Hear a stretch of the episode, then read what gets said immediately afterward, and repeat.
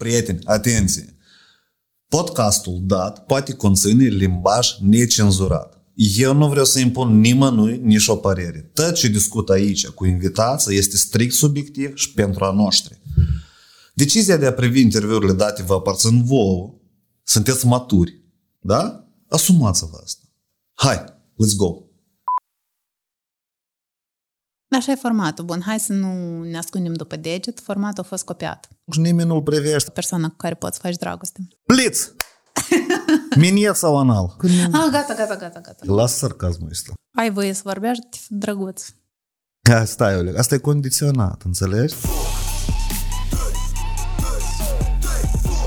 Apropo, uh, interviurile date se filmează în studioul din Academiei Vie. Asta e o universitate online pe care o dezvoltă alături de o echipă din 10 oameni. Vă imaginați?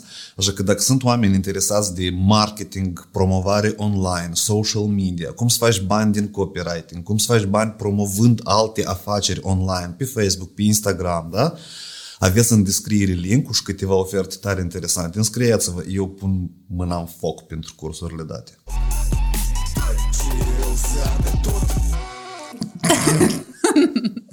Asta să aud așa sexy? Da, noi de ne înregistrăm și că bă, podcastul de s-a început, așa că... Foc! Da... Cristina Purice. Uh, like îi spui aici niște aplaudismente de cele... Tipa, multă lume o cunoaște. Multă lume not fake. Nu, dar dacă sincer, păi, asta e în premieră, în premieră, Mhm. Cristina Purice, Da. fondatoarea Unu Noaptea. Cel mai popular proiect de interviuri din Moldova. Ana Tulgara m-ar contrazice. Nu, hai, Ana Tulgara exagerează o leacă cu superlativele astea pentru că e s-a închis, adică faptul că s-a închis, de mă spune că nu e cel mai bun. Dar eu spune că Dorin Galben e mai bun. De ce?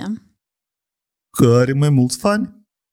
Și asta este un termen care indică succesul unui proiect? Da, asta indică termenul uh, banilor. El își monetizează. Nu Da, crezi? Nu da. crezi? Da, el sigur a spus asta, probabil și la un uh, eveniment sau un interviu cu Roman Burlac, el a spus că el ia vreo o mie de dolari, dacă nu greșesc, pe lună, din, uh, din YouTube. Strict din monetizarea YouTube. Da, Da, da. Bine, Dorin, poate eu am exagerat un pic cifrele, că nu, nu știu, dar undeva am auzit că el spunea. Uh, chestia Eu asta. price-urile le-am cerut și eu știu că gen un product placement el dintr-un interviu poate să monetizeze, cred că în jur de 5-600 de euro din diferite product placement-uri. Tip și adoi. Gen, dacă le mixează. Intuiesc eu, eu a- a- aproximativ țin. Dar tu cum monetizezi? Eu nu fac proiect pentru bani. Mhm, Da, eu îl fac pentru suflet. mhm. Nu monetizează încă, pentru că în 2 ani de când proiectul este live, uh, cifrele noastre nu sunt atât de mari ca la Dorin Galben. Uh, Bine, pe TikTok sunt destul de mari, aș spune eu, pentru Moldova. Uh, Monetizarea vine doar din YouTube la moment. Și asta înseamnă undeva la 70 de dolari pe lună. Mm, Sper să vedem și TikTok-ul. Hai. Uh, Noaptea asta și... A, asta a sunat la mine. Să Ah. închipui sunetul. A, nu nimic strașnic. 140 de mii de, uh, 140 de mii de follower. Da. Și cele mai populare videouri au câte 800 de mii de vizualizări. Da. Și cum crezi de ce prinde canalul ăsta? Pentru că e content care este relevant pentru un public larg și mulți oameni se identifică cu gândurile care sunt puse acolo, plus un pic de muzică dramatică pe fundal. Și când stai seara singur, te pui pe TikTok și te uiți un pic și starea ta nu e tare vesel, te identifici cu un gând de acolo și îți place. Dar bun, eu, eu exagerez acum că sunt gânduri diferite. Când te saturi de galben, te uiți la unul noapte. Pasut, spate așa de spus, nu? Da, deși numai Dorin Galben e Moldova, deși noi l-am luat numai pe dânsul. Este șoc media. Pentru că el e cel mai popular. Cine este? Șoc MD. Asta și. Asta e portal uh, despre showbiz, cam așa. 7000 de pe Yes. YouTube? Mm, Este și pe YouTube, da. Recent am văzut că eu a apărut un interviu cu Cristina Miron. Mm, Da, nu sunt tare popular. Deși eu nu știu despre ei deloc mic. Dar care proiecte așa, în afară de Dorin Galben, mai sunt la noi? Era Doina Chirescu, făcea interviuri, Uh-huh. Câteva. Uh-huh. cam un sezon A, sau două. uh, neredactat. Neredactat cu Rodica. Mm-hmm. Mhm. Ăla o leacă e mai um, cât de cât uh, Nu, ăla e proiect de TV cu band, cu lumină, cu studio, foarte, foarte scump production. Mm, Dar la VIP Magazin ei au tot uh, un podcast, sincer cu tine, cu Zina Vivo. și încă și nu mai avut interviuri. Și și canale de interviu sunt în general. Ele erau mai multe, nu? Mm. Să mă uit și eu. Da, ne pare numai Nu știu. content uh, de Știi care e presăpătare. ideea? Că eu, de exemplu, la interviurile moldovenești, practic nu mă uit. Și de aici îmi vine mie întrebarea, dar deși eu nu mă uit la interviurile moldovenești, tu, deși nu te uiți sau te uiți la anumite interviuri? Eu mă uit practic la toate care apar. Pentru că mie mi-e interesant să văd uh, formatul. Dacă am rămas încă la stilul de TV, unde punem uh, întrebări politically correct, ca să nu, nu știu, să nu intrăm prea în detalii sau să nu afectăm cumva cu o anumită întrebare. Adică intervievatorii noștri sunt strict axați pe întrebări standard. Da? Uh-huh. De asta Ca de exemplu? nu știu, dacă e să observi un pic la Dorin Galben, bun, acum am mai evoluat puțin, dar înainte era strict întrebare după întrebare care era scris în telefon, adică nu este o dezbatere și și încerc eu să fac o invitație mei la unul noaptea, chiar dacă asta nu se vede în produs final, e o dezbatere în care noi pur și simplu, și eu dau exemple din viața mea, după asta omul comentează într-un fel anumit și iată de aici se pornește un gând mult mai abordat cumva din mai multe puncte de vedere. Dar când e strict întrebare, răspuns, întrebare, răspuns, oamenii nu prea au dorința asta de a se deschide. Și de asta și mă uit, să văd uh, care sunt interviurile care cumva au evoluat din punctul ăsta de vedere. Bun, și ai observat ce a evoluat? Ce e că este? A, e că nu de mult am văzut Titania, eu pe noi teatru este. Tania. Titania și uh, Artur Gurău, că amândoi sunt de la Burlaca, de la Point, Point, Creator Point, mă tincă, dacă nu greșesc. Eu ador interviurile Titaniei pentru că Titania este o, o intervievatoare foarte bună. Dar cum, ok, asta e leac. Dar cu prin și, cum e, ce înseamnă intervievator bun? Intervievator care, iarăși, nu se ține șablonat de aceleași întrebări pe care și le-a scris în telefon de acasă. De atât el a auzit că omul a povestit o situație, Titania să intervină cu o glumă sau cu cumva o să mai dă un comentariu sau iată iarăși o să aduc în, în direcția ei. Și să vede omul care este citit, omul care a mai văzut, nu știu, filme la viața lui, a mai citit în alte părți ceva Mhm. și iată gândurile sale și modul lui de a pune întrebările sunt cumva pentru că el înțelege cum dialogul ăsta poate să evolueze. El nu se încadrează în, într-un singur tablou, da, de Moldova 1. Dar uh, toate interviurile au doi oameni, deși tu ai preferat să te scoți pe tine. Pentru că interviul nu e despre mine, nu vreau să, să fur atenția omului. Să nu se piardă în pauza asta dintre Sau ți-ai rușine întrebare. de tine. N-aș spune că mi-e rușine de mine. Dar așa e formatul. Bun, hai să nu ne ascundem după deget. Formatul a fost copiat. Pot spune asta, Vadim. Vadim este producătorul proiectului 1 noaptea. Dar Ah, azi ești. Pălită. Spune. Să nu spun. Bun, nu spunem asta. Nu, dar tu de mai spus, dar nu se editează nici aici. Ce-ți pare că asta e unul noapte sau ce? Nici alea cu țâcă? Nici ale cu țâcă. Am Înțeles. No pressure. Eu credeam că nu este. Este montat și eu să pot sta relaxat pe parcursul întregului interviu, pentru că la urmă eu spun că și asta nu-mi place și asta nu-mi place. La mine s-a grozit e ca Google Chrome-ul. Nu voi vă râdeți de mine de Chrome. Cred că eu special așa spun. Mm-hmm. Tot Și că special eu- faci și întraiurea. L-am uh, l-am restartat. Dar faptul că tu ai spus, nu, care, care producător din mine? Eu pur și simplu ajut la câțiva mai mult poate an, an, anumiți invitați să aduc și gata.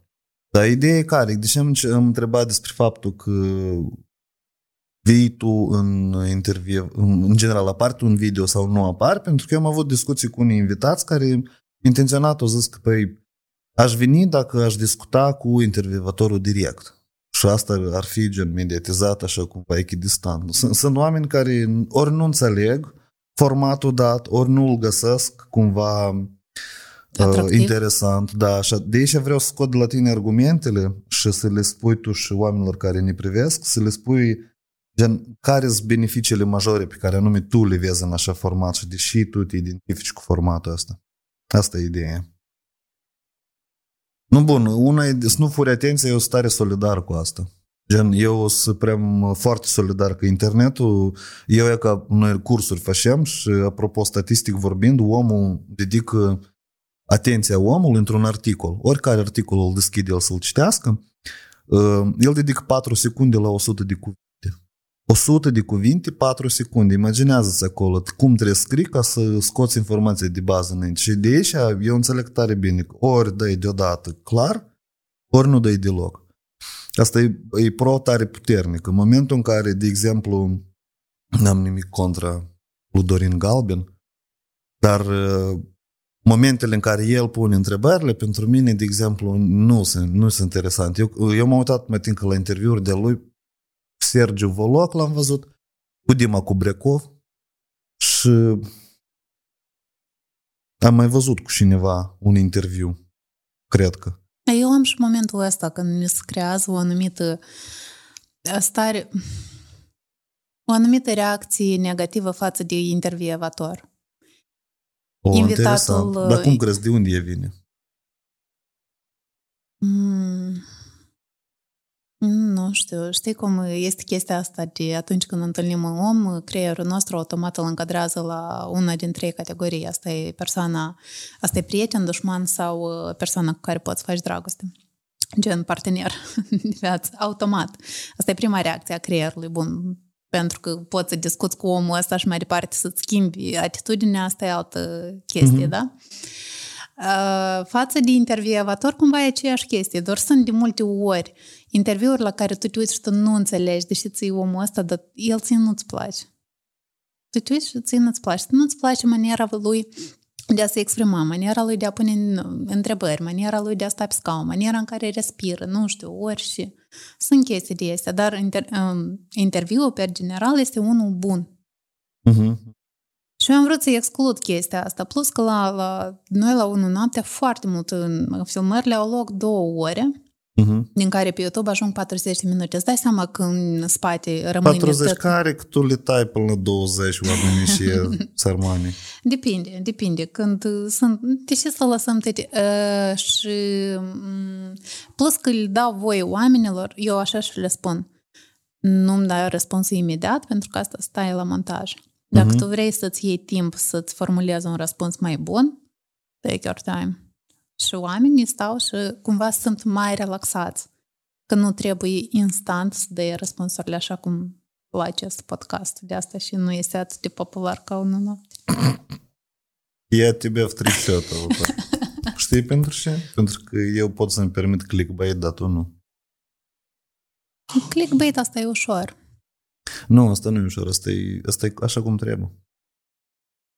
Mult fac clickbait. E oaia. Clickbait-ul el trebuie să aibă sens. Dacă nu are sens, da, sunt de acord. Acolo unde ți spune cum, gen, clic aici pe link și află cum fi pentru primii 10 care fac milionul în Moldova și du dai click și acolo căcaită na iobăcică, pă da, sunt de acord Nu, no, tine tot așa, că tu scoți frazele din context. Și ce? Dar contextul rămâne, adică omul care de fapt se interesează, îl duci și să vede tot contextul. Adică eu nu îl ascund contextul. El este, pur și simplu în alt canal. De atâta... Dar tu spui oamenilor că e în alt canal. Da? Așa care întreabă, da. Eu mă conduc strict după principiul de AIDA din, din marketing. Există patru etape. Awareness, interest, desire și action. Nu cum pot eu să-l împing uh, podcastul meu la oameni care nu știu, de exemplu, deloc. Sau, sau nu sunt interesați de subiect. Și atunci tu folosești anumite clickbait-uri și faci awareness-ul ăsta de 150.000 de views pe TikTok, știi? Mm-hmm. Și ei încep a comenta, din, reieșind din context acolo, și apă încep a apare oameni. Băi, dar și invitatul ăsta, dar cum găsesc eu podcastul ăsta? Și eu le dau link-ul și îți duc în YouTube și privesc. Și uite așa, gen, transformă awareness-ul separat, interesul separat și desire-ul separat, știi? Eu așa folosesc. Și atunci asta are logică. Nu mă stric dacă are logică. Dacă nu are logică, da. Câteodată și mai greșesc. Câteodată exagerez cu titluri. Asta da, e... faci intenționat. Și da? radio experimenta. Mie ne-a plăcut că eu acum ultimul, eu de la ultimul podcast am tăiat uh, TikTok-urile lui One în 24 de videouri scurte. Uh-huh. Și ce am făcut? Uh, tot principiul de la unul noapte l-am aplicat. Unul după altul pe TikTok și unul după altul pe Stories cu link către YouTube. Stories și Facebook am eu personal. Și atât din trei platforme am început să trag uh, traficul. Eu am observat că asta fac mai mult. Și oricum um, Iată, asta tot e unul din avantajele formatului 1 noapte. Care? Faptul că e omul în prim plan și se vede că e filmat și se vede că e filmat scump, cumva, că lumina e pusă bine pe fundal negru și așa mai departe. Dar omul se uită strict la bucata asta, o bucată de muzică pe fundal. Uh-huh. Și asta generează mult mai mult engagement și, și mult mai multe share-uri decât o bucată de podcast pe care tu o vezi acolo și cumva dacă e filmată mai multe camere și imaginea se schimbă, da, dar dacă nu, de exemplu, eu m-am uitat și la bucățile titanii de pe, de pe TikTok. Ele uh-huh. nu prind cumva în...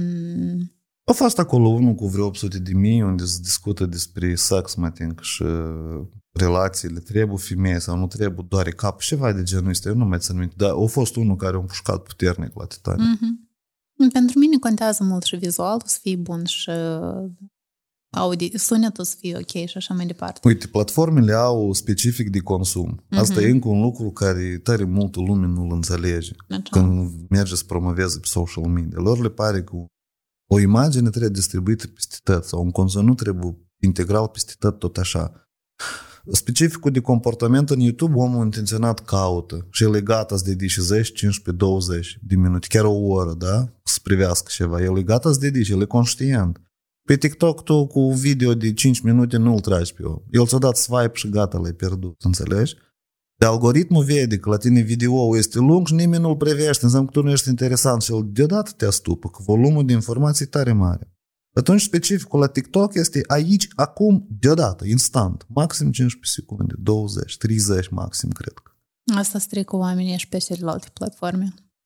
Pe YouTube exact așa devine comportamentul skip, skip, skip, unde este acolo bucata și unde eu vorbit despre ceva foarte uh-huh. clickbait -na? Și gata, și-a ieșit.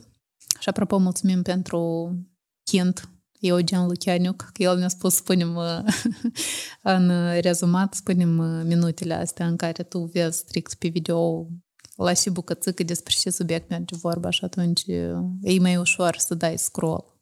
Știi pe YouTube? Rezumatul de Asta video. nu e la scroll numai ușor. Eu, de exemplu, la scroll asta e pentru user experience la oameni, dar iarăși, la, la cum ai noștri scriu chestiile astea, eu nici-om. Nu, nafiga să le pui.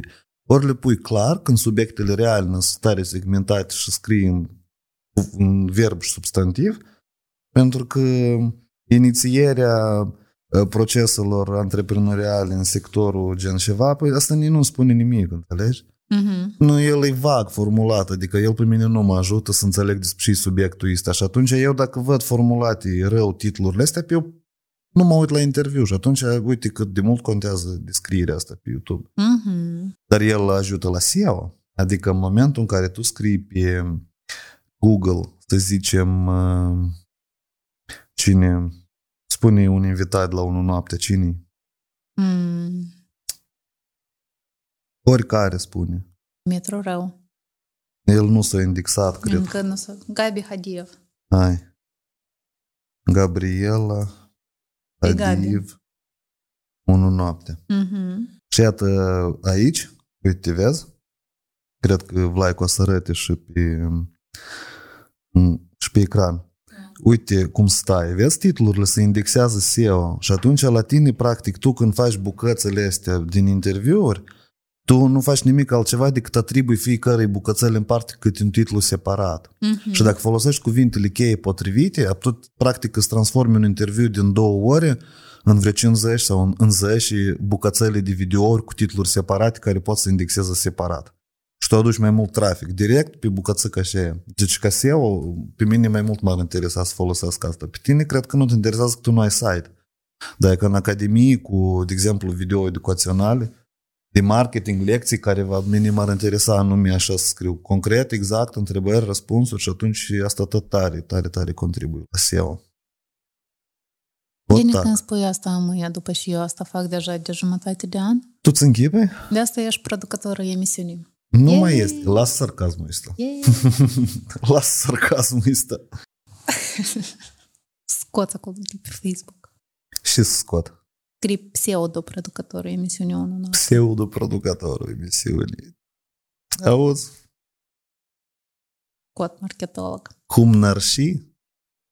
Dar funcționează tot și așa model ca unul noapte nimeni încă nu-l trage în promovare. Înțelegi sau nu? La ce te referi? Ah, la faptul cum, tă, cum funcționează toate canalele și cum ele aduc uh, trafic pe vizualizări și cum ele se capitalizează în YouTube vizualizările și cum sunt împărțite playlisturile. Asta tot e simplu, care toată lumea știe, care face interviuri, dar nimeni nu face și nu capitalizează din asta și caută cum să promoveze interviurile. Dar nici cum. Pur și simplu este un checklist basic de făcut și, și atât e tot. Și nimeni nu-l face.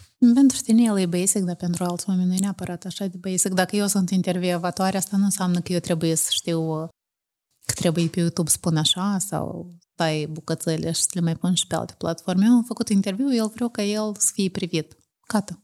Și eu de asta am producător, că eu vin la el, nu producător. Tu de ce să aici să citești neimorală? Că eu vin la tine și vreau să te întreb. Vadim, cum putem să fim mai vizibili? Și tu spui, sunt anumite instrumente de SEO și de marketing. Nu, nu, nu, eu întâi mă uit la conținut. Nu, nu, nu. Eu când mă uit la conținut spun, tu pui întreb, greșit întrebarea. Again, întreabă-te cum să faci interviuri mai interesante. Așa ca tine. Așa ca mine.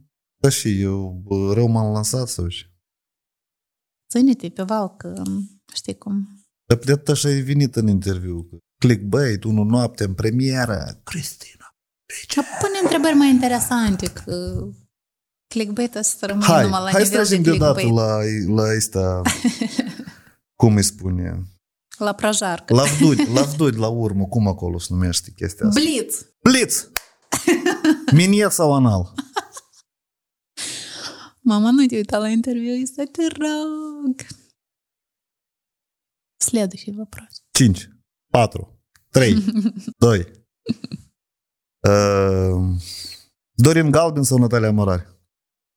Oh, asta e bun.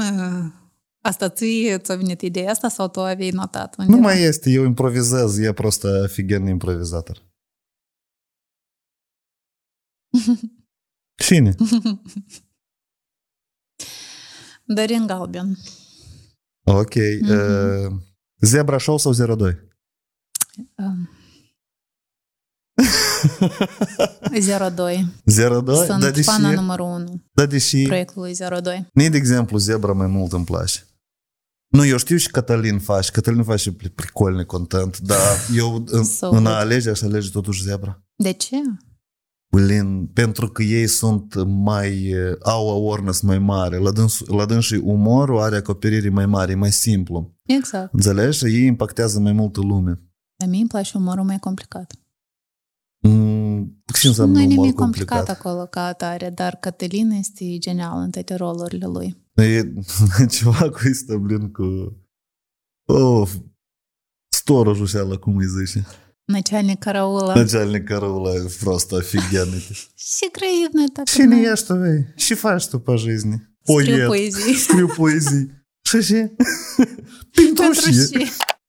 Păi și poți tu să-i oferi lui fata asta. Dragoste. Lilica, ăsta e prost? Nu, da, dar mă iubește. Păi lăsați-i prostiile astea cu iubire și cu dragoste, cu de cu de am mai auzit eu, dar și lucrezi tu. Sunt poet. Și asta. Poet, tată, scrie poezii. Pentru și. Mai, și Așa de o cum logică proiectul crutaie acolo ăsta. este. Da, sunt de Super acord. bun. Dar iarăși, hai să recunoaștem că zebra uh, ăștia, mm, cum îi spun lor, uh, perechea asta, uh, Um, cum îi zice lor? Cum? E că, el e pașa și beton, da? da, da, da, dar care Valea e mereu? și, Valea, mm, și da. beton. Nu, nu, nu, este Valea și... Am uitat. Valera.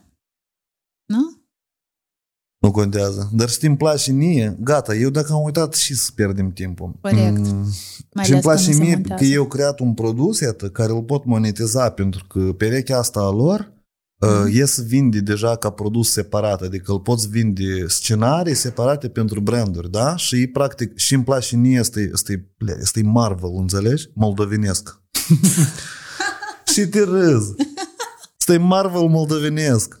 Tu creezi o istorie din publicități pentru alte branduri. Tu, tu dacă ai să ai un șir, eu în locul la Zebra așa aș publica top 10 și spoturi comerciale cu istoria la ăștia doi. Înțelegi? Se creează, caroce, se creează o linie comună între toate publicitățile. Și practic vezi viața la un cuplu care e destul de basic și cu care se identifică mulți, știi? Mhm. Asta e pricolă. Dar 02, cum să-ți spun? Dar pe la 02 tot personajele se La repetă în diferite 02 spoturi. Voronin spune ăștia figurne. Hai, torn, fai, nu știu. Când e acolo stau pat și el tip atât știe Voronin. E pricolnic. E foarte bun.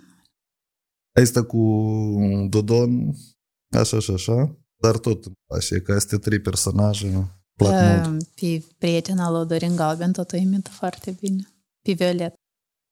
Este nepoliticos. Eu e că de la dânsul am aflat despre dânsa. Și e că așa noi am intrat în blocklistul lui Dorin Galben. Nepoliticos. Nu cred, nu cred. Dar l-a blocat pe Cătălin. Pentru ce? Pentru nepoliticos. Da. Dar pe asta nu e ok. Și eu spus că asta Ți-ți dă în pare ok? judecată. Nu ți se pare ok, gen, de cum să dai în judecată pentru Păi, umor? dacă omul nu înțelege nivelul ăsta de umor, despre ce noi vorbim. Eu nu cred că nu înțelege. Poate mai este ceva la mijloc și, și nu înțelegem sau nu știm noi. Poate Cătălina, ai vreun- vrut să-i furi prietena lui Dorin Galben? Spune sincer. o să vedem. Eh, Spune sincer, la Sincer cu tine podcast pentru cine ai zis tu acolo? Păi noi, măi, e gratuit, le facem publicitate la toată lumea. Nu mai facem noi publici o Asta e publicitate. tare. E- Eu asta vreau să spun trebuie- că asta e nice. Noi trebuie să ne promovăm reciproc, Vadim.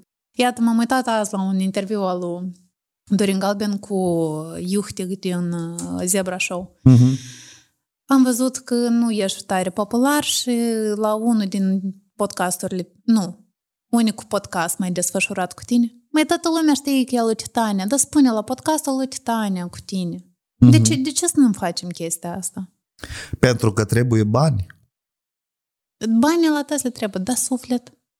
E, Oh. Coparatas. E că vezi, eu asta îmi stai și îi vezi cum pe TikTok ca să prindă asta. Numai la Înțelegi? TikTok te gândești la vizualizări. Sigur. De trei zile stă numai în TikTok. Sigur. Este un cântec de trei zile pe Facebook. nu, toată ziua pe Facebook. Mhm. Eu manea. Eu să pun ții la alarmă. Nu întreabă nie. Uite chestia. Chestia e că să dai sursele are rost. Sunt de acord cu asta. Dar noi în Moldova mulți oameni se tem de legislație și de vorba satului. Eu m-am confruntat cu asta și m-am confruntat că eu am avut nu de mult cursuri la școala de jurnalism, da? Mhm. Și eu vorbeam acolo cu uh, cursanții, da? Cu um, unii erau reporteri, alții nu, alții învățau numai să scrie. Jurnaliști, zic, nu reporteri, jurnaliști. Și le-am pus o întrebare, zic, păi de ce, uite acum recent, o săptămână trecută, un, un vin moldovenesc a câștigat uh, o Premiul medalie. pentru cel mai bun vin roșu din lume. Da. Care e vinul ăsta? Nu știu. Eu am Vezi? căutat. Știu că e de la Vezi? porcari. Apă, știi, care e ideea? Că titlurile știrilor să citesc de 5 ori mai mult decât conținutul știrilor. Așa care nu fac știri, eu nu cred că nu, nu știu asta. Și atunci, deși să nu pui tu denumirea vinului chiar în titlu, că eu vreau să știu vinul, eu, eu e că am rămas, știi, cu și informații. Un vin din Moldova au câștigat. Dar care vinul? Eu n-am argumentul, înțelegi? Și eu mă duc acolo și scriu o companie din Moldova și dau denumirea vinului, dar, dar nici măcar nu e evidențiată, nici măcar nu e bolduită, nu e nică. Deci respect față de cititor nu-i. Exact. Și tu când ai, de exemplu, trec trei ani, eu student sau alt student, scrii pe Google campioane sau ce vinuri moldovenești au câștigat premiul sau sunt renumite mondial, de exemplu. Și nu găsești de nici o pleașă în Google ăsta moldovenesc. Că ei scriu în titluri, o companie sau un vin moldovenesc a câștigat. Eu ți mi muta să-ți spun, eu nici măcar în știri n-am găsit denumirea vinului. Nici Eu măcar tot, apropo, în au știre. fost unele știri unde n-am văzut. Și e că noi am câștigat ceva, dar și, și nimeni nu știe. Și cine de genul în asta? Presa, pentru că grăiește, preie unul de la altul, e că așa știrile, nici nu verific sursele, că habar n-am. Ori a fost plătit tot chestia asta de PR, apropo, poate și agenții de PR care au comandat, intenționat, au comandat așa articole fără a menționa. Asta tot poate să se întâmple. Mm, da, poate să întâmple multe lucruri la nivel de PR. Dar eu, iarăși, mă rog, ideea e că asta e fix ceea ce ai spus tu. Deși să nu spui sursa, că te-am văzut în podcastul Titanii. Da, exact. Și dacă nie ne-a plăcut podcastul Titanii sau podcastul lui Dorin Galbenson, eu n-am nici o, nici o clipă de ezitare ca să le dau share. Spun oameni buni, uite, de exemplu, interviul cu Emilian Crețu al lui Titanii mi-a plăcut enorm, enorm de mult. Te-ai uitat la el? Da? Da? Eu nu Da, am uitat. foarte bun și de asta își spun că mie îmi place de Titania ca intervievatoare. Eu nici la Dragoș, la Titanii nu m-am uitat. El dacă să aud el. el să citească morală în ei. Cum? Tu nu te-ai uitat? Nu nici că el a spus acolo că e cel mai bun interviu. Da? Da, dar Tu te răzbuni amă pe dânsă, da? da, las că Dragoș. Roata vieții se întoarce. Bun, ideea e că, uite la noi mulți uh, calculează toate nebuniile astea în funcție de... Nu, hai să analizăm un pic. Uh, Dorin Galben are, spre exemplu, câți fani el are? Vreo 200 de mii de abonați, cred că trebuie să aibă. Pe Înțelegi? YouTube? Nu, da, videourile lui în mediu adună 2-300 de mii de views Mhm. câte, un, câte un interviu. Mediu. Sunt și excepții. Sunt excepții care eu peste jumătate, nu știu dacă are jumătate de milion cu Lilu, poate au luat la dânsul. Nu știu, și sunt care până într-o sută de mii eu, da? Media e 250-300, poate mai mare, în Mhm. fine. Și iată, uite, el atrage atenția și el publică, dacă nu greșesc, fiecare duminică, așa Da. și el atrage atenția la 300 de mii de oameni moldoveni în fiecare duminică, știi? Dar Titania, media de vizualizări la interviurile ei, vreo 7 mii. Așa. 10 mii poate. Mhm. Eu cred că ultimele interviuri au scăzut media tare. Adică acum Crețu iar și crescut media înapoi. Dar eu au avut un șir de interviuri care erau 5, 6, 7, 5, 6, 7 și avea de genul ăsta. Și acum, în momentul în care faci o mențiune Dorin Galben, o dată, a doua, a treia, dar de unde se informează el? El adică tot din alte interviuri, intervievatorii și se informează unul de la altul, nu? Da. Dar voi unul cu altul grăiți în general sau numai pur și simplu vă uitați la produsele voastre? De ce să vorbim? Eu sunt curios, pur și simplu. Să leg. Mm, nu, eu în genere sunt introvert, eu cu nimeni. Dar ce zici вообще de făcut un offline? Ar fi tare, cetcă. Da? Da, da, da. Poate Să-i chemăm organizat. și să vedem. Pentru că ea ca cu, cu Titania, noi când ne-am văzut atunci la evenimentul lui Dragoș, noi am împărțit niște chestii tare interesante. Că Credem că numai eu stau și mă chinui și mă uit peste produs și montez și mă remontez. Dar Titania tot asta face. Și cumva noi ne-am nerlăit unul alții cât de greu ne este să creăm conținut în Moldova. Ce fac două influențărițe din Moldova? Seniorle. Aia nu sunt influențeriță. Da, ladna, cum tu? Adică, nu da, tu ai făcut o prostie, te-ai scos din interviu și gata. Sau nu-i prostie? Da, Dragoș a spus că eu trebuie să apar mai des.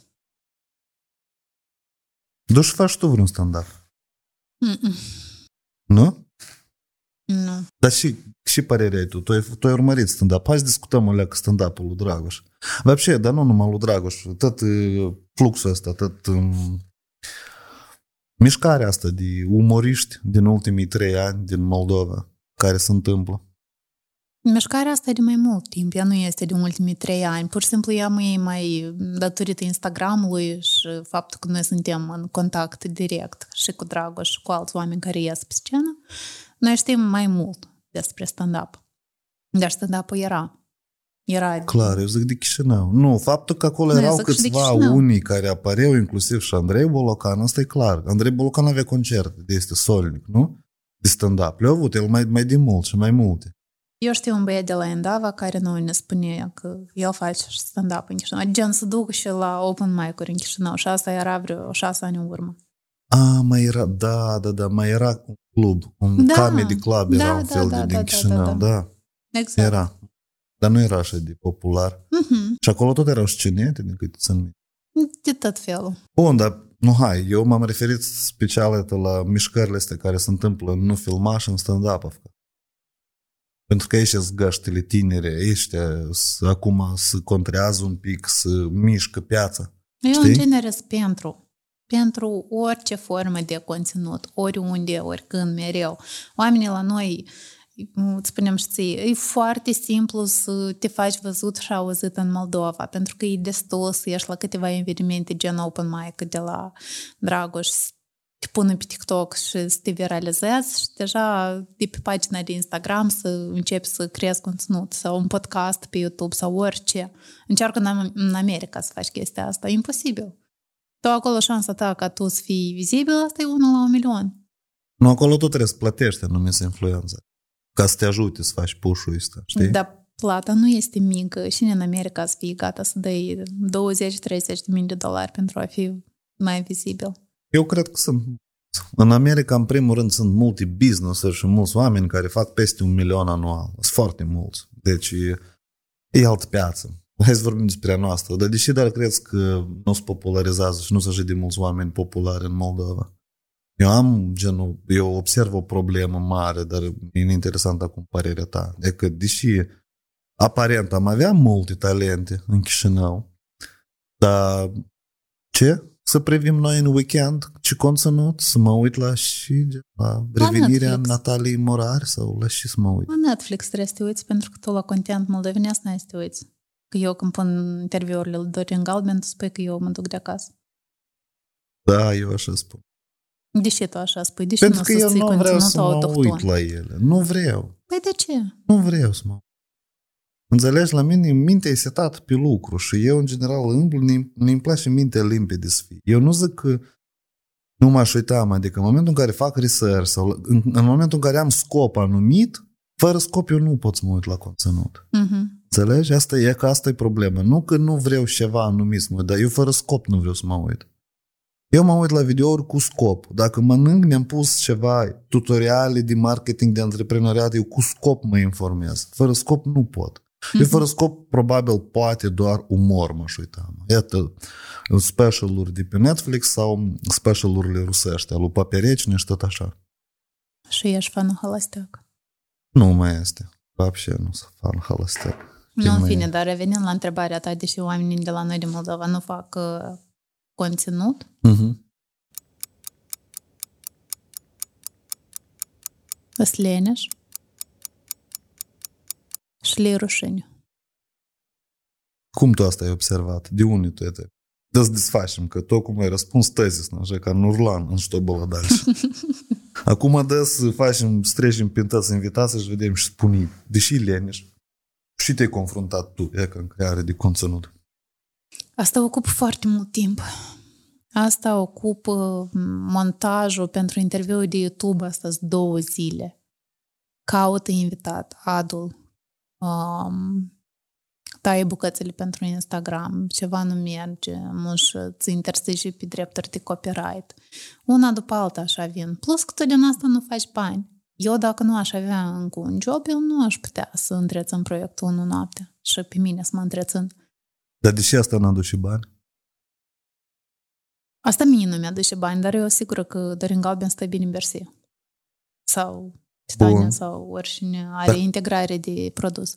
Ca să răscolim un pic. Tu ai zis, eh, da, în primul rând tu ai zis leneș și frică, da? Și, da. Și apoi zis că n-adu și bani și trebuie ocupă mult timp și resurse într-o oarecare măsură. Pur și simplu eu știu și partea asta de marketing și știu atitudinea afacerilor față de toate chestiile astea. Așa. În mare parte. Uh, și ne și interesant să răscolesc că din, tu practic ai început cu proiectul tu necunoscând marketing, da? Practic tu, tu ai cunoscut lumea asta din altă perspectivă. Eu nici nu cred că o cunosc, Vadim. Eu pur și simplu fac, cum spun mulți, ceea ce îți place și se va primi perfect. Pentru că tu faci ceea ce îți place. Eu pur și simplu așa de mult conținut consum pe Instagram, pe Facebook, pe YouTube și așa mai departe, că eu deja știu cum asta, unu, trebuie să arăt și doi, vreau să arăt. Atât. Dacă este regulă că trebuie să postez anume la 1 amiaza ca să ai mai mult uh, trafic, eu așa ceva nu fac. Și eu asta nu fac. Asta fac, asta să facem pieți foarte mari în primul rând. Sau oamenii care se ocupă mai mult de partea tehnică de part, decât partea de conținut. Și eu mă, și a doua parte cu li frică ce să spun asta, eu mă refer la Instagram, da? La, uh-huh, la stories, uh-huh. de ce oamenii stem să iasă în stories. Eu am văzut asta des la Gabi când e faci Q&A-uri și oamenii o întreabă cum ai trecut peste uh, rucine de a face stories sau cum ai început să faci chestia asta. Și și eu înțeleg că sunt mulți oameni din ăștia care tare, tare, tare vor să înceapă, dar ei ceva au un blocaj acolo, ca să-i comenteze colegii de la lucru, că managerul o să uite și să-l dea afară, că o să-l iei neserios familia și așa mai departe. Dar chiar și eu. Eu dacă filmez două, trei story-uri și îl întreb pe Mihai, frate meu, cum, e ok? Și el zice, da pentru și tu asta vrei să postez? Și eu gata, și nu mai postez, dar chiar și mă, da, da pentru și asta eu postez. Dar când intru în Instagram, e tare interesant să văd ce-a făcut Gabi sau ce-a făcut Ruxi sau ce-a făcut Dina Zaiț. Înțelegi? Adică, reșind din ceea ce ai spus tu, în primul rând, dacă vrei să faci stories, trebuie să răspunzi la întrebarea de ce. The why reason. De uh-huh. ce mhm. vreau să public stories, da? Da. Vezi? Adică să clarific un pic. Da, dar nu știu dacă neapărat vreau să mă uit mereu la oameni care fac story-ul ăsta cu un, cu un motiv. Eu mă uit la Irina din Cluj, Cofintropii. Nu mereu au un sens. Da, trebuie să arătăm neapărat profilul ei. Irina, eu sunt cea mai mare fană a ta. A ta și a proiectului 02. Uh, story-urile ei nu neapărat au uh, un scop. Sunt și cu scop, dar sunt momente în care e pur și simplu arată viața ei de acasă, cu Alex, cu Poca, cu gătit, cu citit, asta? cu... Da, da, asta e site-ul ei. Da, eu știu că asta e site-ul ei. Pur și simplu la mine din browser Instagram nu se deschide. Am înțeles. Da, asta e site-ul ei. Ok.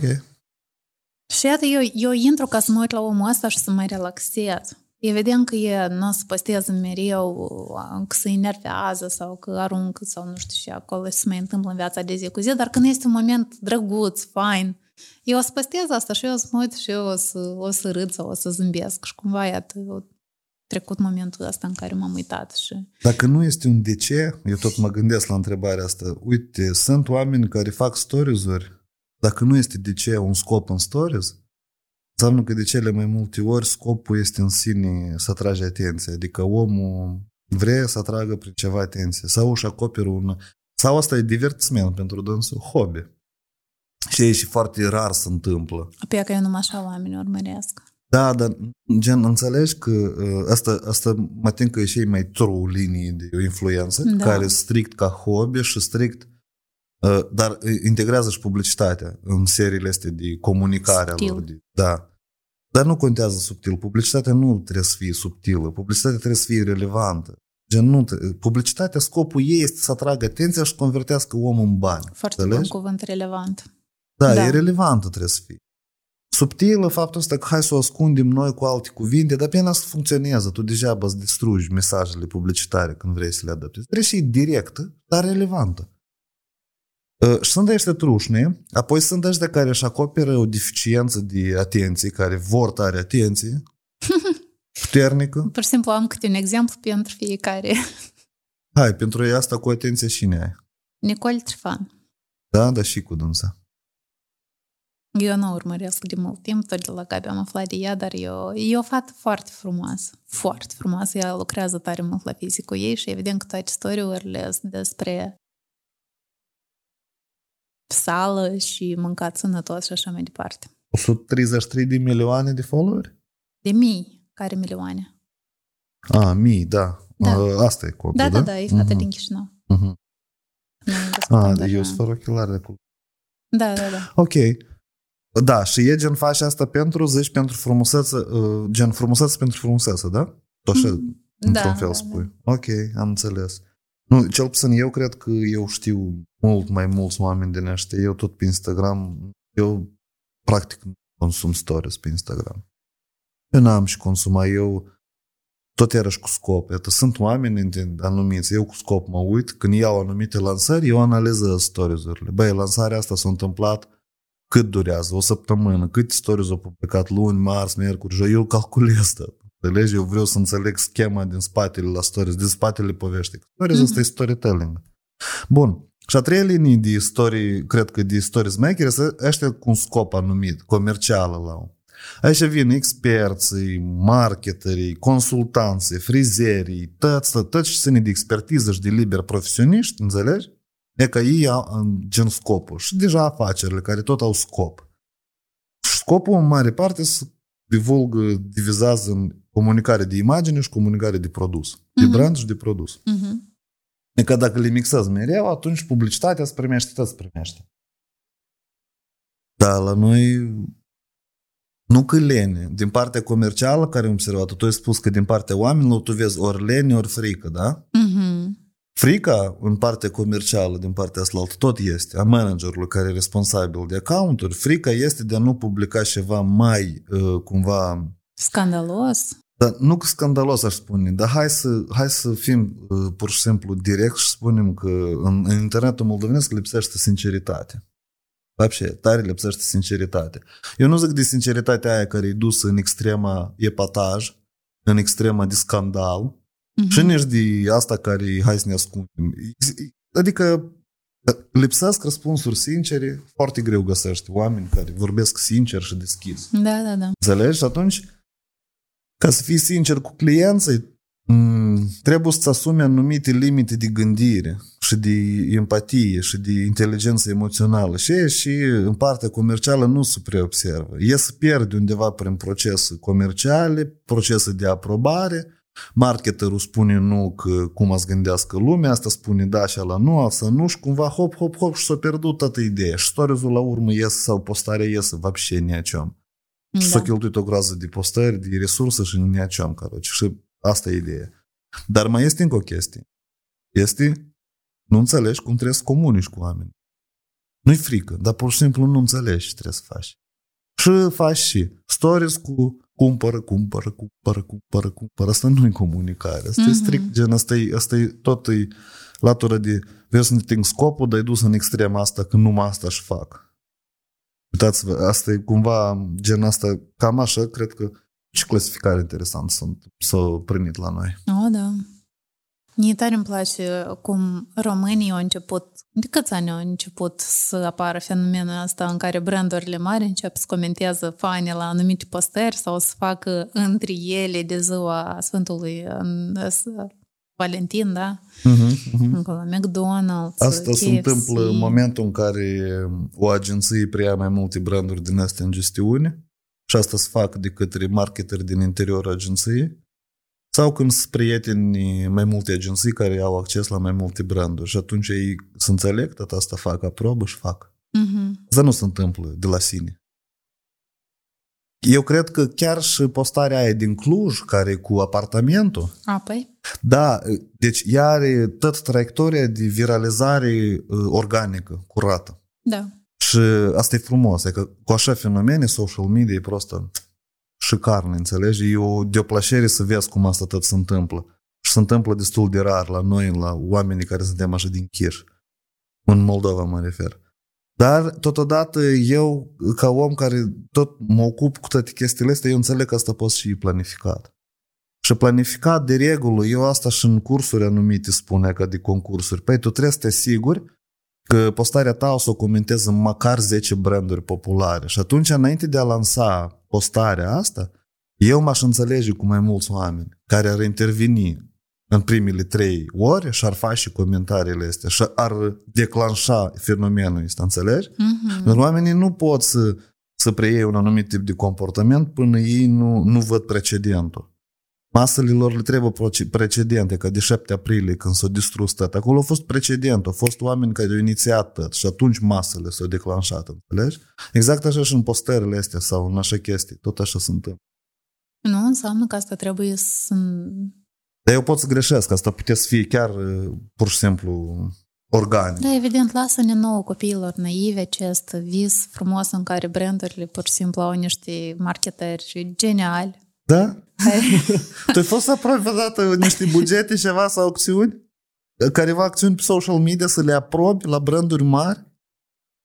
Ți pare că omul și ăla din spatele lui așa e instant cumva decizia, hai să comentez? Mai ales la branduri mari, mari, care au imagine și care un comentariu levei poate să afecteze, efectiv poate să afecteze prețurile la bursă de valori, la acțiuni. Înțelegi? Mhm. Adică nu știu dacă asta ar putea gen așa să fie chiar într-atâta de organic tot. Good point. Da, da, știu că... Asta numai Elon Musk poate să-și asume asta. Pentru că el e și fondatorul. Dar dacă ar fi cineva care scrie din numele lui Elon Musk, cred că asta ar trebui să treacă prin aprobarea lui. Așa și se întâmplă cu, a, de exemplu, cu corporațiile, da? Având experiența lucrului în corporații, până și angajații ei nu au voie să șeruiască noutăți, știri sau să comenteze denigratoriu la adresa companiei.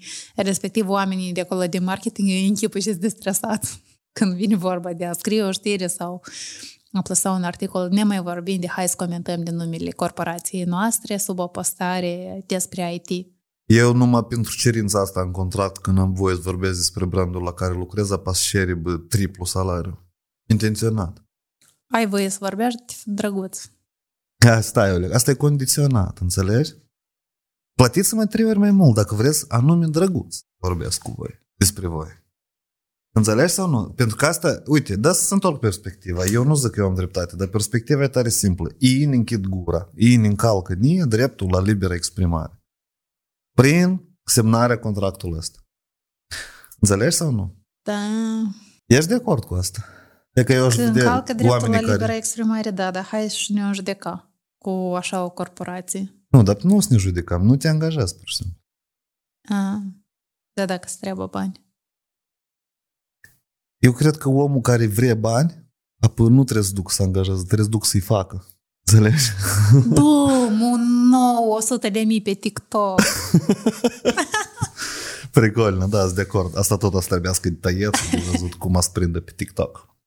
Dar Bun. influencerii din Moldova pot să trăiască numai din banii pe care îi fac pe Instagram. Eu cred că nu. Eu cred că mulți influenceri din Moldova nici nu știu cum să monetizează bine canalele lor.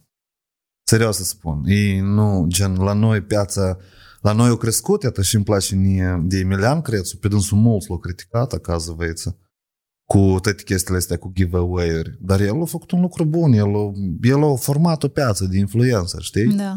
E altă problemă că pe influencerii este nu știu cum să dezvolte așa audiență mare. Nu știu, adică tu te-ai băgat în giveaway și ți-ai adus followerii ăștia și ai publicat căcoită serie de stories-uri leve și și și au început să-ți dezaboneze de la tine, că tu n-ai să menții atenția la 100 de mii, eu nu cred că asta e așa de simplu. Nu, absolut. Tu știi ce am observat? E că să-ți spun o chestie, deși îți spun că o, ia că el s-a popularizat și s-a schimbat subiectele pentru că gata, nu e, nu e mai crețul și ala cum a fost. De exemplu, dacă vorbim de crețul sau oricare influență, inclusiv Dorin Galben. Pentru că cu cât e mai mare audiența, cu atât e mai largă la interes. Și dacă tu ai să menții numai un interes și ai să comunici într-un interes, alții se dezabonează. Tu trebuie să menții interesul la toți oamenii și atunci trebuie să-ți generalizezi un pic mesajele și cu cât mai sus urci în număr de uh, like-uri, în număr de follower, cu atât mai vizionar trebuie să discuți. Nu practic, nu direct și să începe a mixa conținutul. Eu asta am observat din dezvoltarea comunității. Când erau strict social media manageri și limbajul social media managerilor, pe ei era foarte bine. Început să vină antreprenori, copywriter, înțelegi? Au început să dezvolte tot. Cum numai Uh, am început, am înțeles că sunt mai multe segmente, sunt copywriteri. Copywriterilor tot le trebuie conținut de lucru. Ei nu se sămămșiși, ei lucrează cu texte. Le-a început să public postări despre texte. Au mai venit antreprenori, a început să public despre antreprenori, a început și atunci uh, prima, prima asta, primul sloi de fani, de membri din grupă, să mă și nume. Eu am început super că eu am început să cedez din limbaj și nu e așa cum era pe timpuri. Dar eu pur și simplu am început să experimentez cu dozarea conținutului. Câteodată, de exemplu, dozez mai mult, încep oamenii ăștia să hituiască. Câteodată dau mai mult în coaie și conținut, aici te hituiesc. Dar cel mai bine prind vizionare postările. Mhm. Ele confruntă oamenii și încep a gândi. Dar Și tu, cu cât... Da, tu ai spune. explicat vreodată de ce tu... Ce?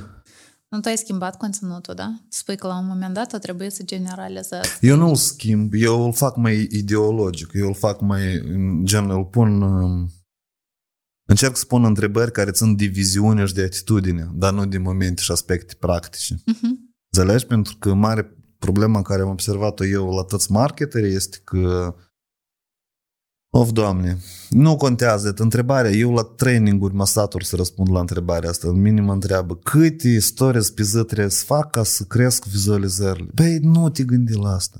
Gândește și, și spui tu în stories-urile cele și deși le faci. Iată, dacă n-ai răspuns la aceste două întrebări, tehnic nu te ajută nimic. Dacă tu îți publici o postare fix la 11 pentru că la 11 e audiența maximă. Băi, dacă postarea ta e de rahat, e nu o să prinde nici în cele mai mar- maxime momente, înțelegi? Mhm. Și asta încerc să... Și eu înțeleg că întrebarea nu e tehnică. Tehnic noi toți știm.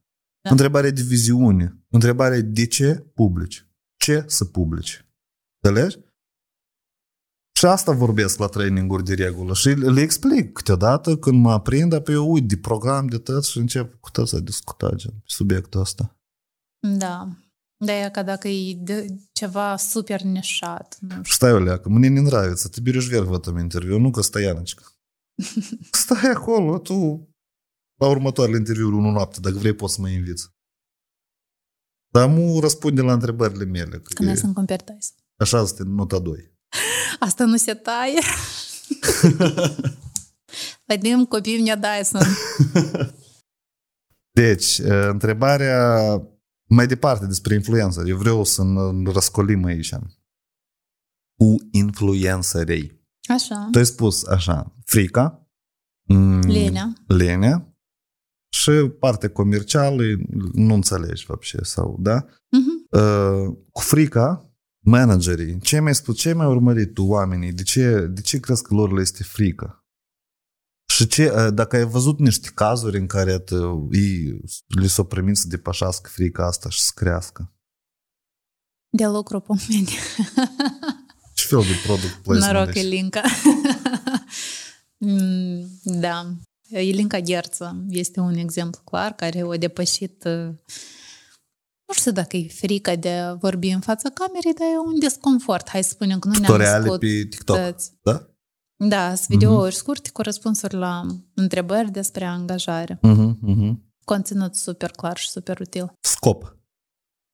Scopul e să atragă oamenii pe platformă. Vezi? Iată, când, când ai în, în, în răspuns la întrebare de ce fac asta, ap- apare și ce să faci. Ne-am înțeles. Înțelegi? Da. Ai tutoriale, tu ai, Doamne ferește, iei subiectul și începe al desfaci în bucățele și răspunzi la întrebări. A, înseamnă că majoritatea oamenilor care nu fac uh, Instagram, înseamnă că ei n-au scop. Dacă eu sunt un om neinteresant, uite eu, hai exemplu clar. Eu sunt un om care lucrează în sfera IT, am o viață destul de monotonă și neinteresantă, Uh-huh. dar eu vreau să fac Instagram. Eu am gânduri închegate pe care aș putea să le împart cu oamenii. Cum așa, pur și simplu să mă apuc și să filmez și deși. Și ea că încep toate întrebările astea în cap, Uh-huh. Pentru și, deși cine pe mine să mă asculte și să mă urmărească. Deci nu este un scop clar, este scopul de a crea conținut. Nu, asta nu-i scop. Bun, înseamnă că nu mai fac Instagram. Nu, dar nu există scop să creezi conținut. Cum nu? Dar uite, Gabi nu... Ah, Gabi e fotograf. Ok, deci ea prin faptul că este prezentă pe Instagram și atrage clienți, da? Tu Vrei. poți, de exemplu, primul scop să-l pui așa. Eu vreau să fac conținut sau eu trebuie să fac conținut, da? Este o întrebare tare simplă, care noi am inclus-o și la curs. Eu, de fapt, trebuie să iau bani pentru chestia asta, dar încep să o dau gratuit la teză. E o lecție care dă o formulă.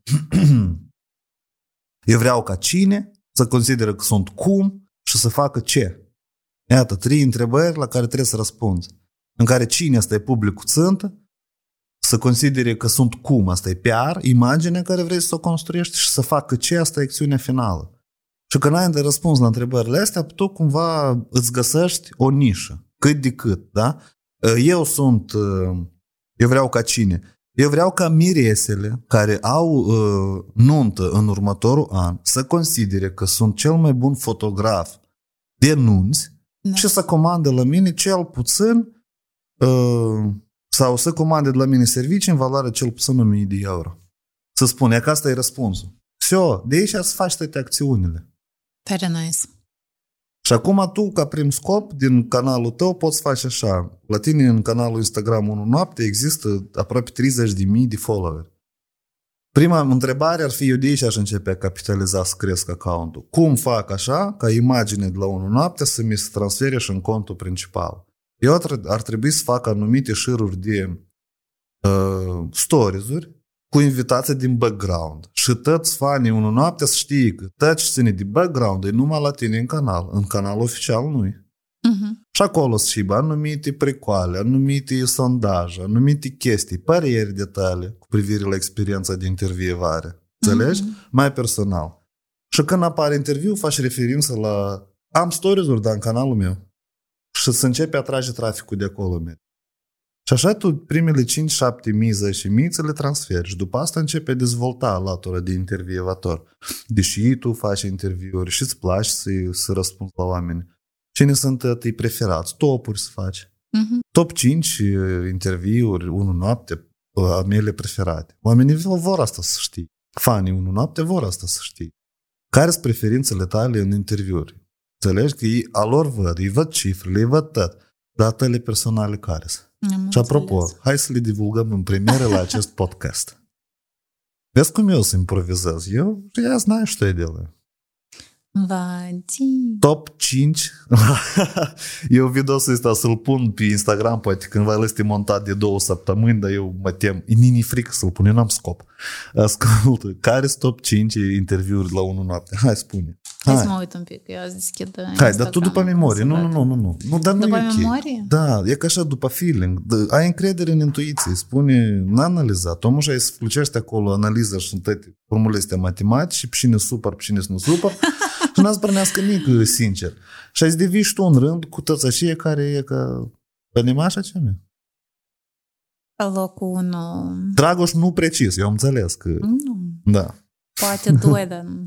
am înțeles. Nu, top 5, ladă, hai. Te ascultăm. Locul 1, indubitabil Ruxi Gimp. Da? Da, eu am revăzut interviul recent și eu am râs la el. Mie mi-a creat o emoție, deci asta e... Asta e nice. Ok. Uh, locul 2. Vrei să spun Vadim Cușner?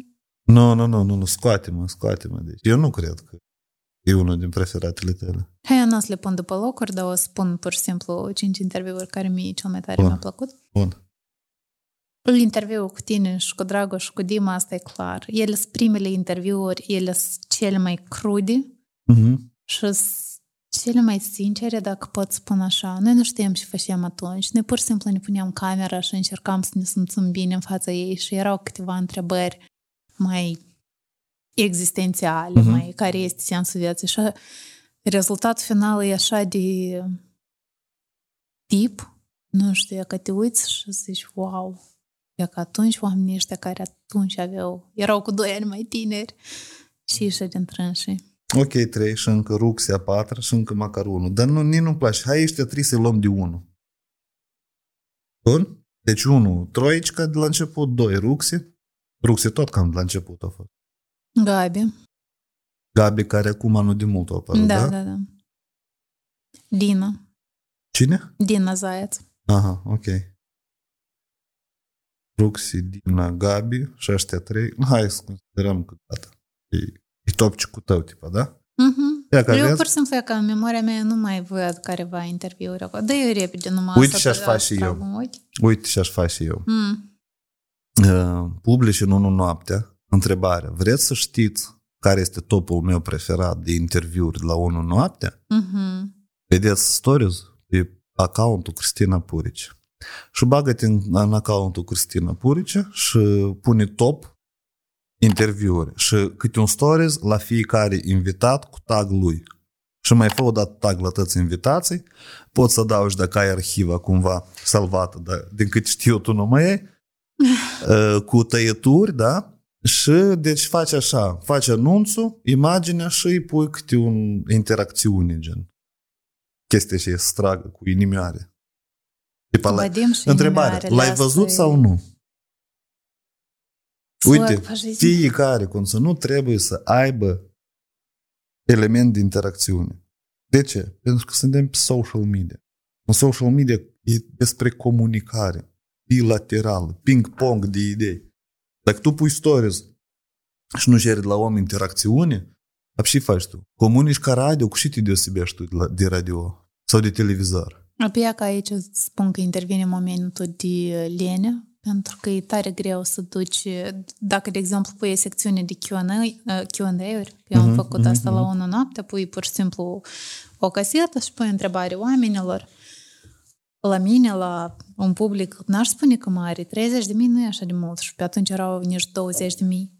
Mhm. Când nu a început a veni răspunsurile, nu știam din care parte să o apuc. Și asta ți- nici atunci mi-am ocupat, cred că vreo 5 ore, că eu spun toate răspunsurile alea în stories. Păi asta și înseamnă, e că acum când eu aud antreprenorii care spun, dar și fac marketere și e, sau o să mă și și e că asta își fac. Închipui câte acțiuni, tu câte le-ai făcut în 5 ceasuri?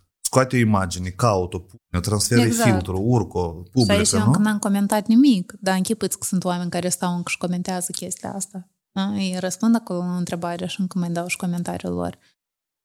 Eu pur și simplu am pus acolo o întrebare, de exemplu. Cum te simți la unul noapte și acolo cineva scrie debusolat, trist, m-a părăsit iubita. Și eu pur și simplu punem o imagine drăguță, dar volumul a fost așa de mare încât ne-a ocupat vreo 5 ore.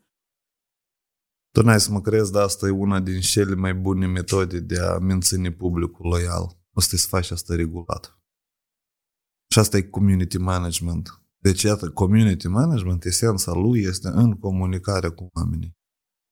Tu îi întrebi și îi ajuți și îi susții. Întrebi, ajuți, susții. Întrebi și asta e mereu, pastaiană faci asta. Și atunci oamenii niciodată nu o să dezaboneze Da. și e să țină la canalul ăsta și o să aștepte interviuri. Și, știi de ce? Pentru că se simt importanți. Și tu când dai follow cuiva, tu vezi că te simți important.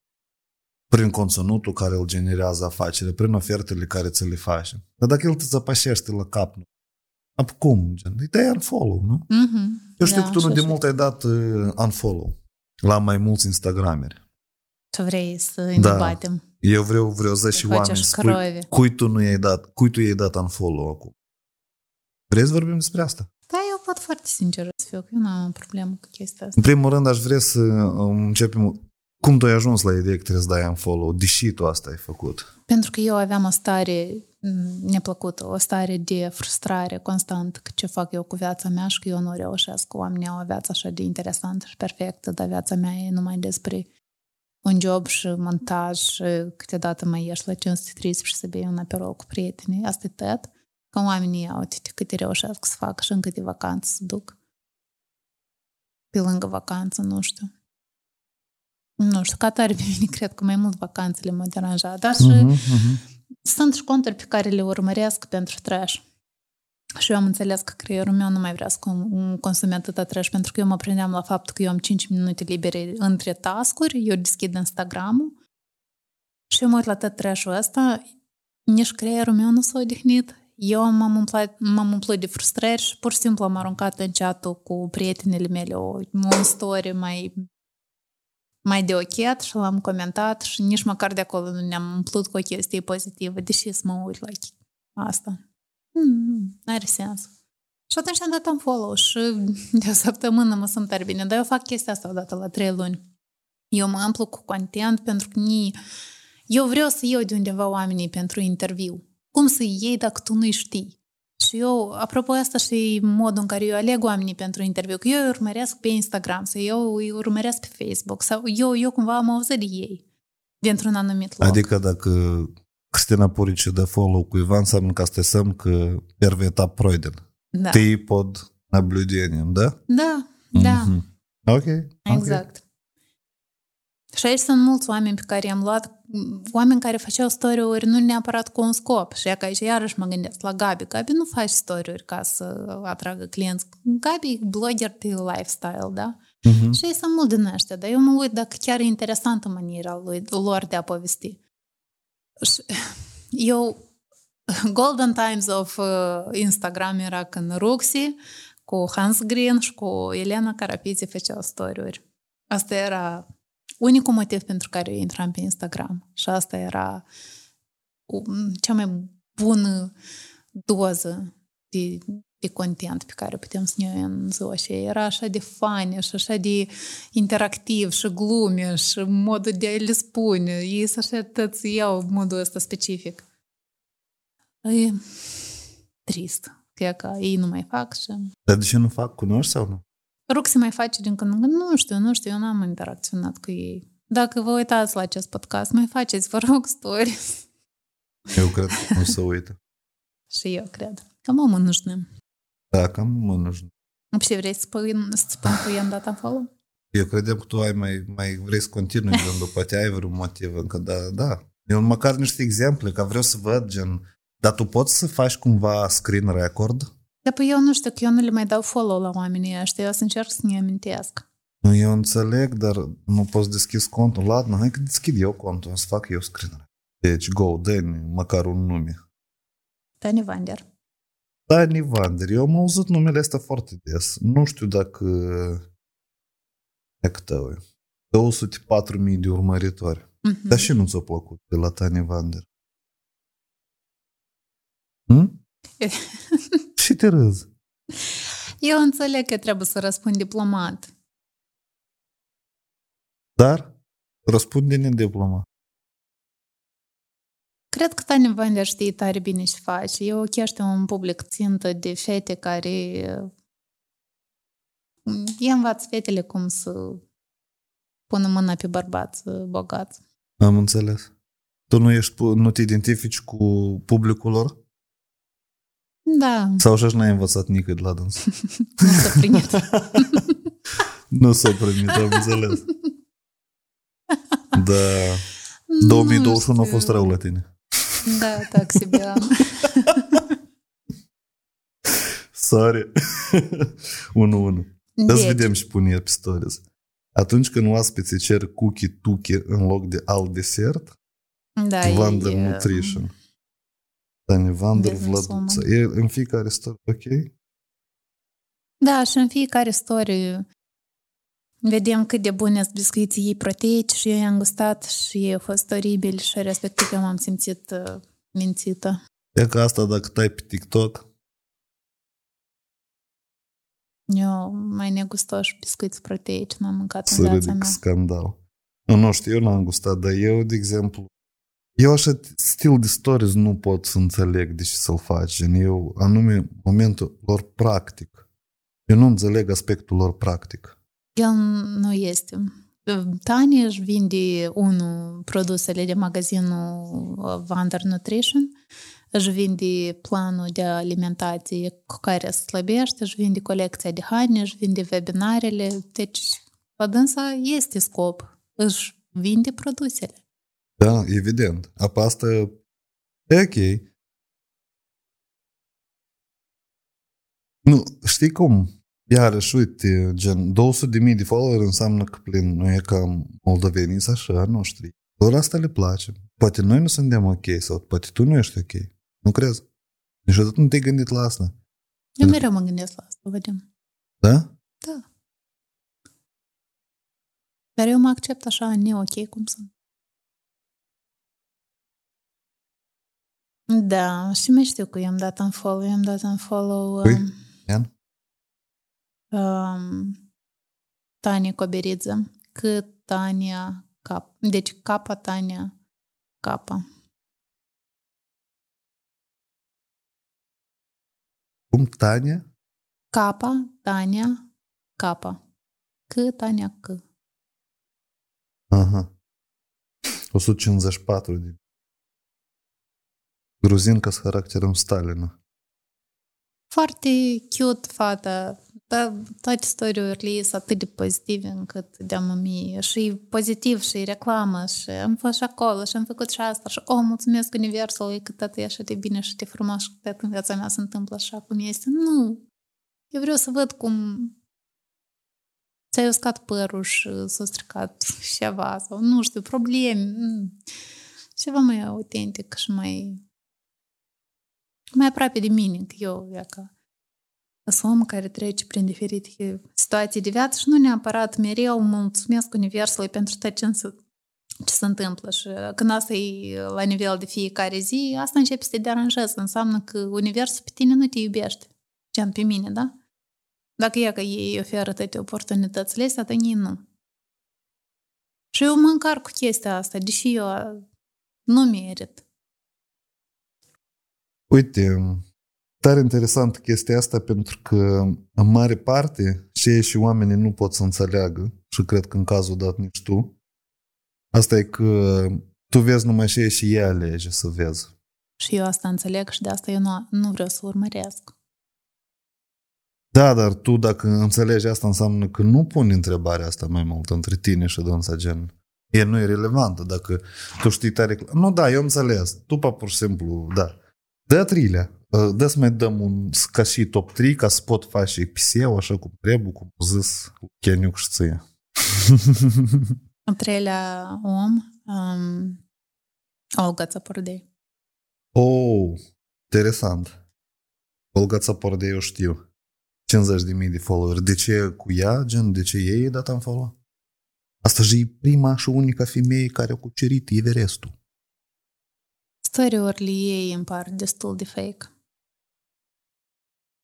Da, dă-ne o analiză. Hai ca să nu rămân asta la nivel de părere, știi? Vreau gen la nivel de observații, poate anumite chestii comparative, ceva măcar ca... Comparativ? Gen, da.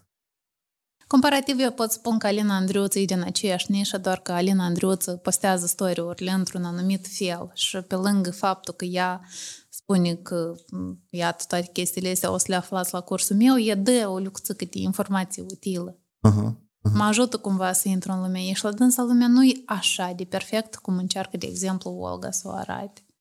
Dar poate la Olga e perfectă. Poate la Olga e perfectă. Nu, eu sunt eu în cap tare cu podcastul ăsta, Vadim. Hai să nu publicăm asta. Serios. Băi, da? eu n-am simțit că avem același vibe și i-am dat în follow, nu știu. Da, eu înțeleg. Și eu înțeleg, pe mine da? mă pui să fac comparație și de compoziții. Îmi place de Alina și nu-mi place când story-urile lui Olea e tare mult să simte bine. Eu nu fac oameni care sunt veseli pe stories. Dați-mi un pic de dramă, dați-mi un pic de a, probleme, cum voi ați soluționa problema asta. Iată, eu, de exemplu, am pierdut toate interviurile mele de la o noapte când mi s-au stricat hardurile. Și eu vreau să spun asta pe story. Uh-huh. Să întreb oameni buni, nu cum, nu e ca deși la mine așa, cum eu să salvez informația asta utilă.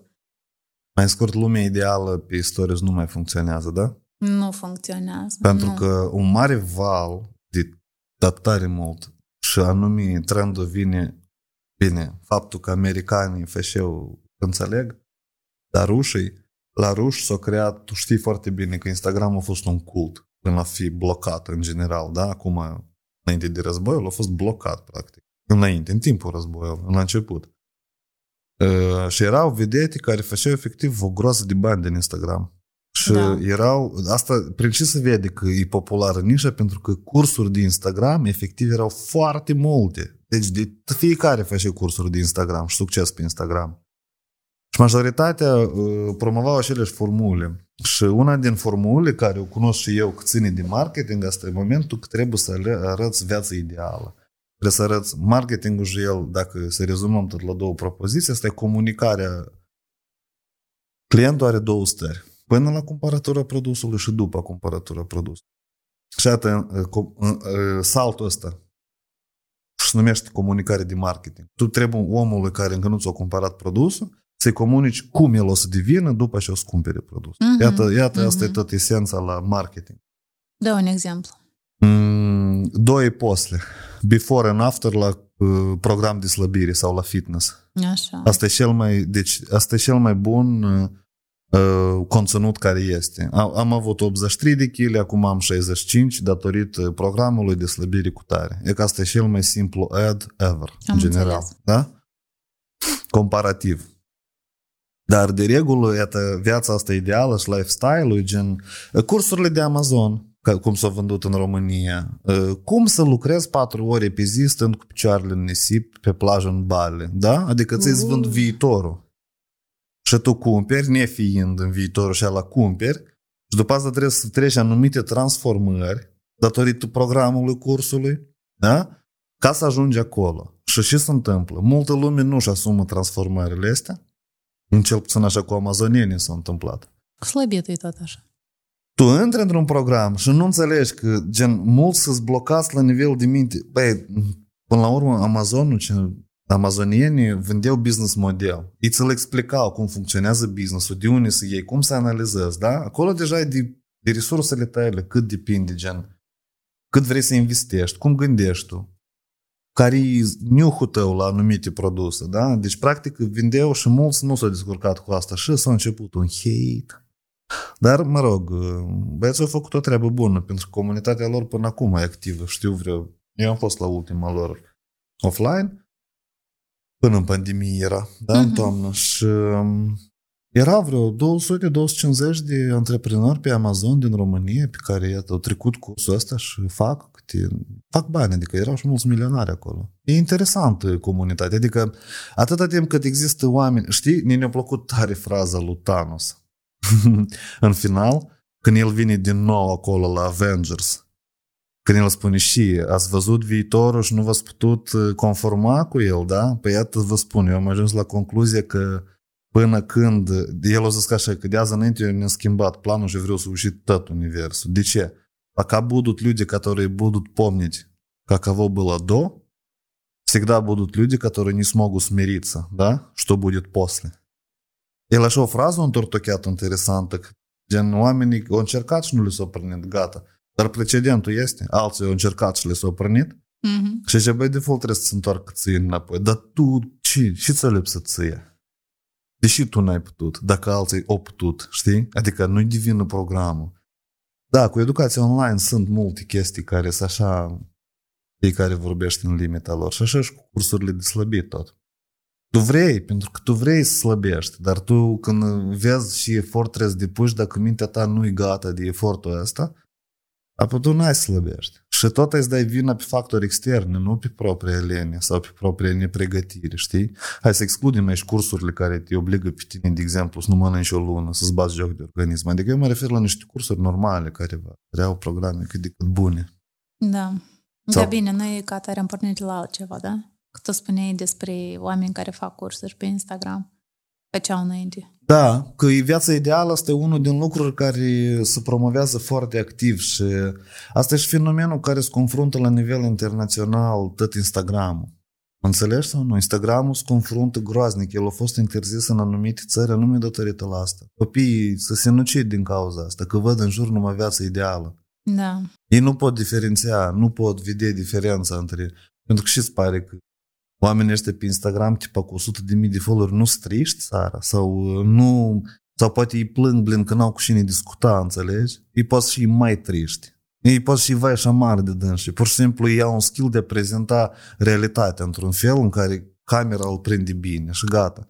Și atunci asta nu e despre viața ei și nu e despre dânsa, dar despre un skill care el are bine. Și că e și-au nacrutit așteptările astea oamenilor, înțelegi? Și după asta nu știi ce să fac cu ele. Sunt cazuri diferite, eu nu pot spune. Eu tot ce ce văd la fetele astea care sunt tipa instagramiță, tipa influențăriță, ni, pentru mine e nici tot conținutul ăsta. Nici o valoare. Eu am vorbit nu de mult cu Nata Albut, am avut ocazie, discutam despre o potențială colaborare Și e mie, tot mi-a spus, dar e pe mine de mare un an de când, când aveam ocazie, de vreo trei ore am discutat în timpul anului, dar când aveam ocazie să discutăm, pe mine îmi spune, Vadim, tu ai așa resurse și așa comunitate, ți trebuie gen mai social să fii. Și a început asta să învârtesc în cap. Ultima dată când am discutat, e tot ne-a spus că păi, în spațiul nostru mediatic foarte mare lipsa de oameni cu viziune și responsabilitate socială. Tu nu, po- tu nu-ți poți permite, cum zice Spider-Man, eu îți fac referință la Marvel, Doamne ferește. Tot interviul este despre Marvel și... da. Înțelegi că uh, drujelubni sosed, sau cum el zis acolo, stai că eu am pierdut gând.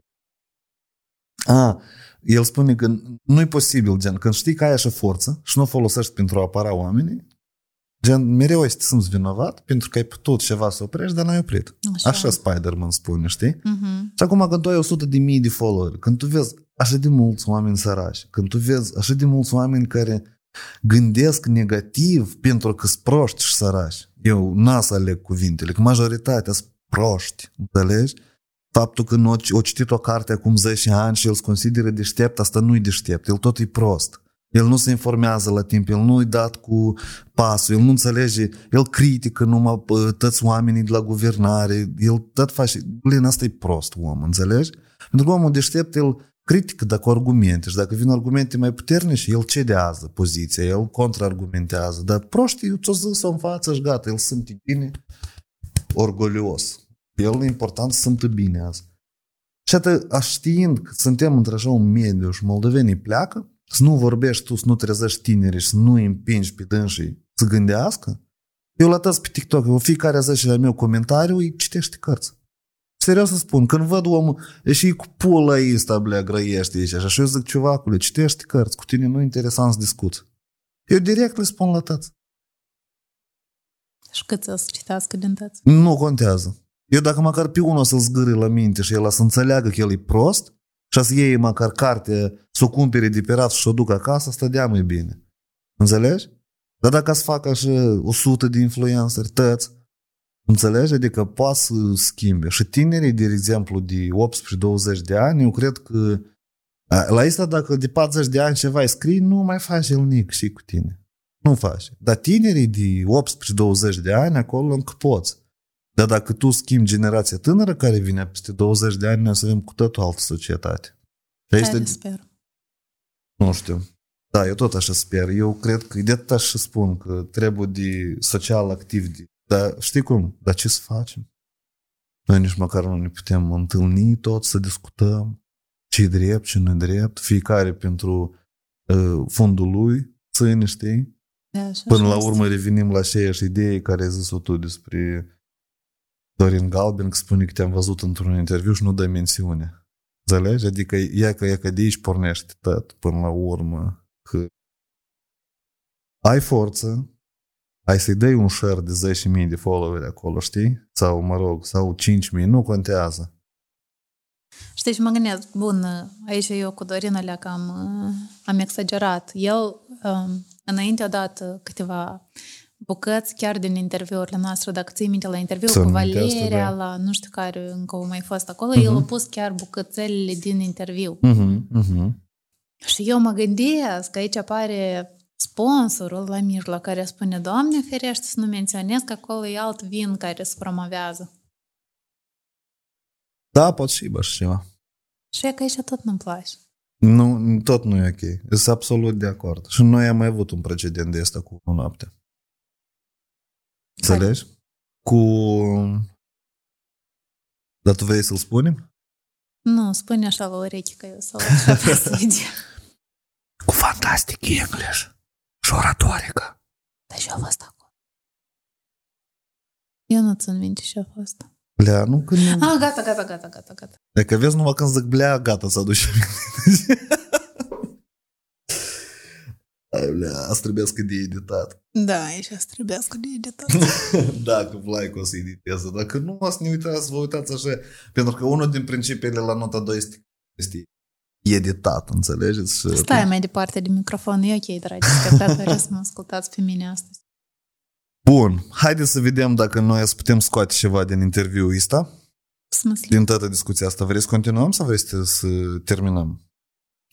Nu știu. E deja două ore au trecut, practic. O oră jumătate. Spune tu. Vrei să continuăm? Eu aș vrea să mai discutăm despre influencer și despre interviu. Despre influencer și interviuri. Da. Hai să vedem. Mai aveți trei minute, ne zice Vlaicu. Ah, Gata. ok. Două, Înseamnă un că, minut. uite aici, noi o să încheiem, dar înainte de a încheia, eu aș vrea ca tot oamenii care o să privească interviul ăsta la urmă în comentarii să voteze. Eu acum oficial o invit pe Cristina în proiect, proiectul Nota 2 să vină ca host și să dezvolte uh, o altă serie de podcasturi despre relații și despre agenți cam mai scurt, mai mult despre deveci, devicii variante. Uh, și vreau acum voi, dacă vă place inițiativa asta, știind și arie în background ca unul noapte, să votați în comentarii și să ne adunăm cât mai mulți ca să o motivăm să apară cu primul interviu. Eu am să urmăresc activ comentariile astea și uh, Da, păi eu. a să mă duc să caut și invitați și să organizăm încă un podcast în paralel, iată așa independent, până nu o să unim și nu o să facem toți influencerii să fie unul pentru altul. Cred că până aici a fost, da?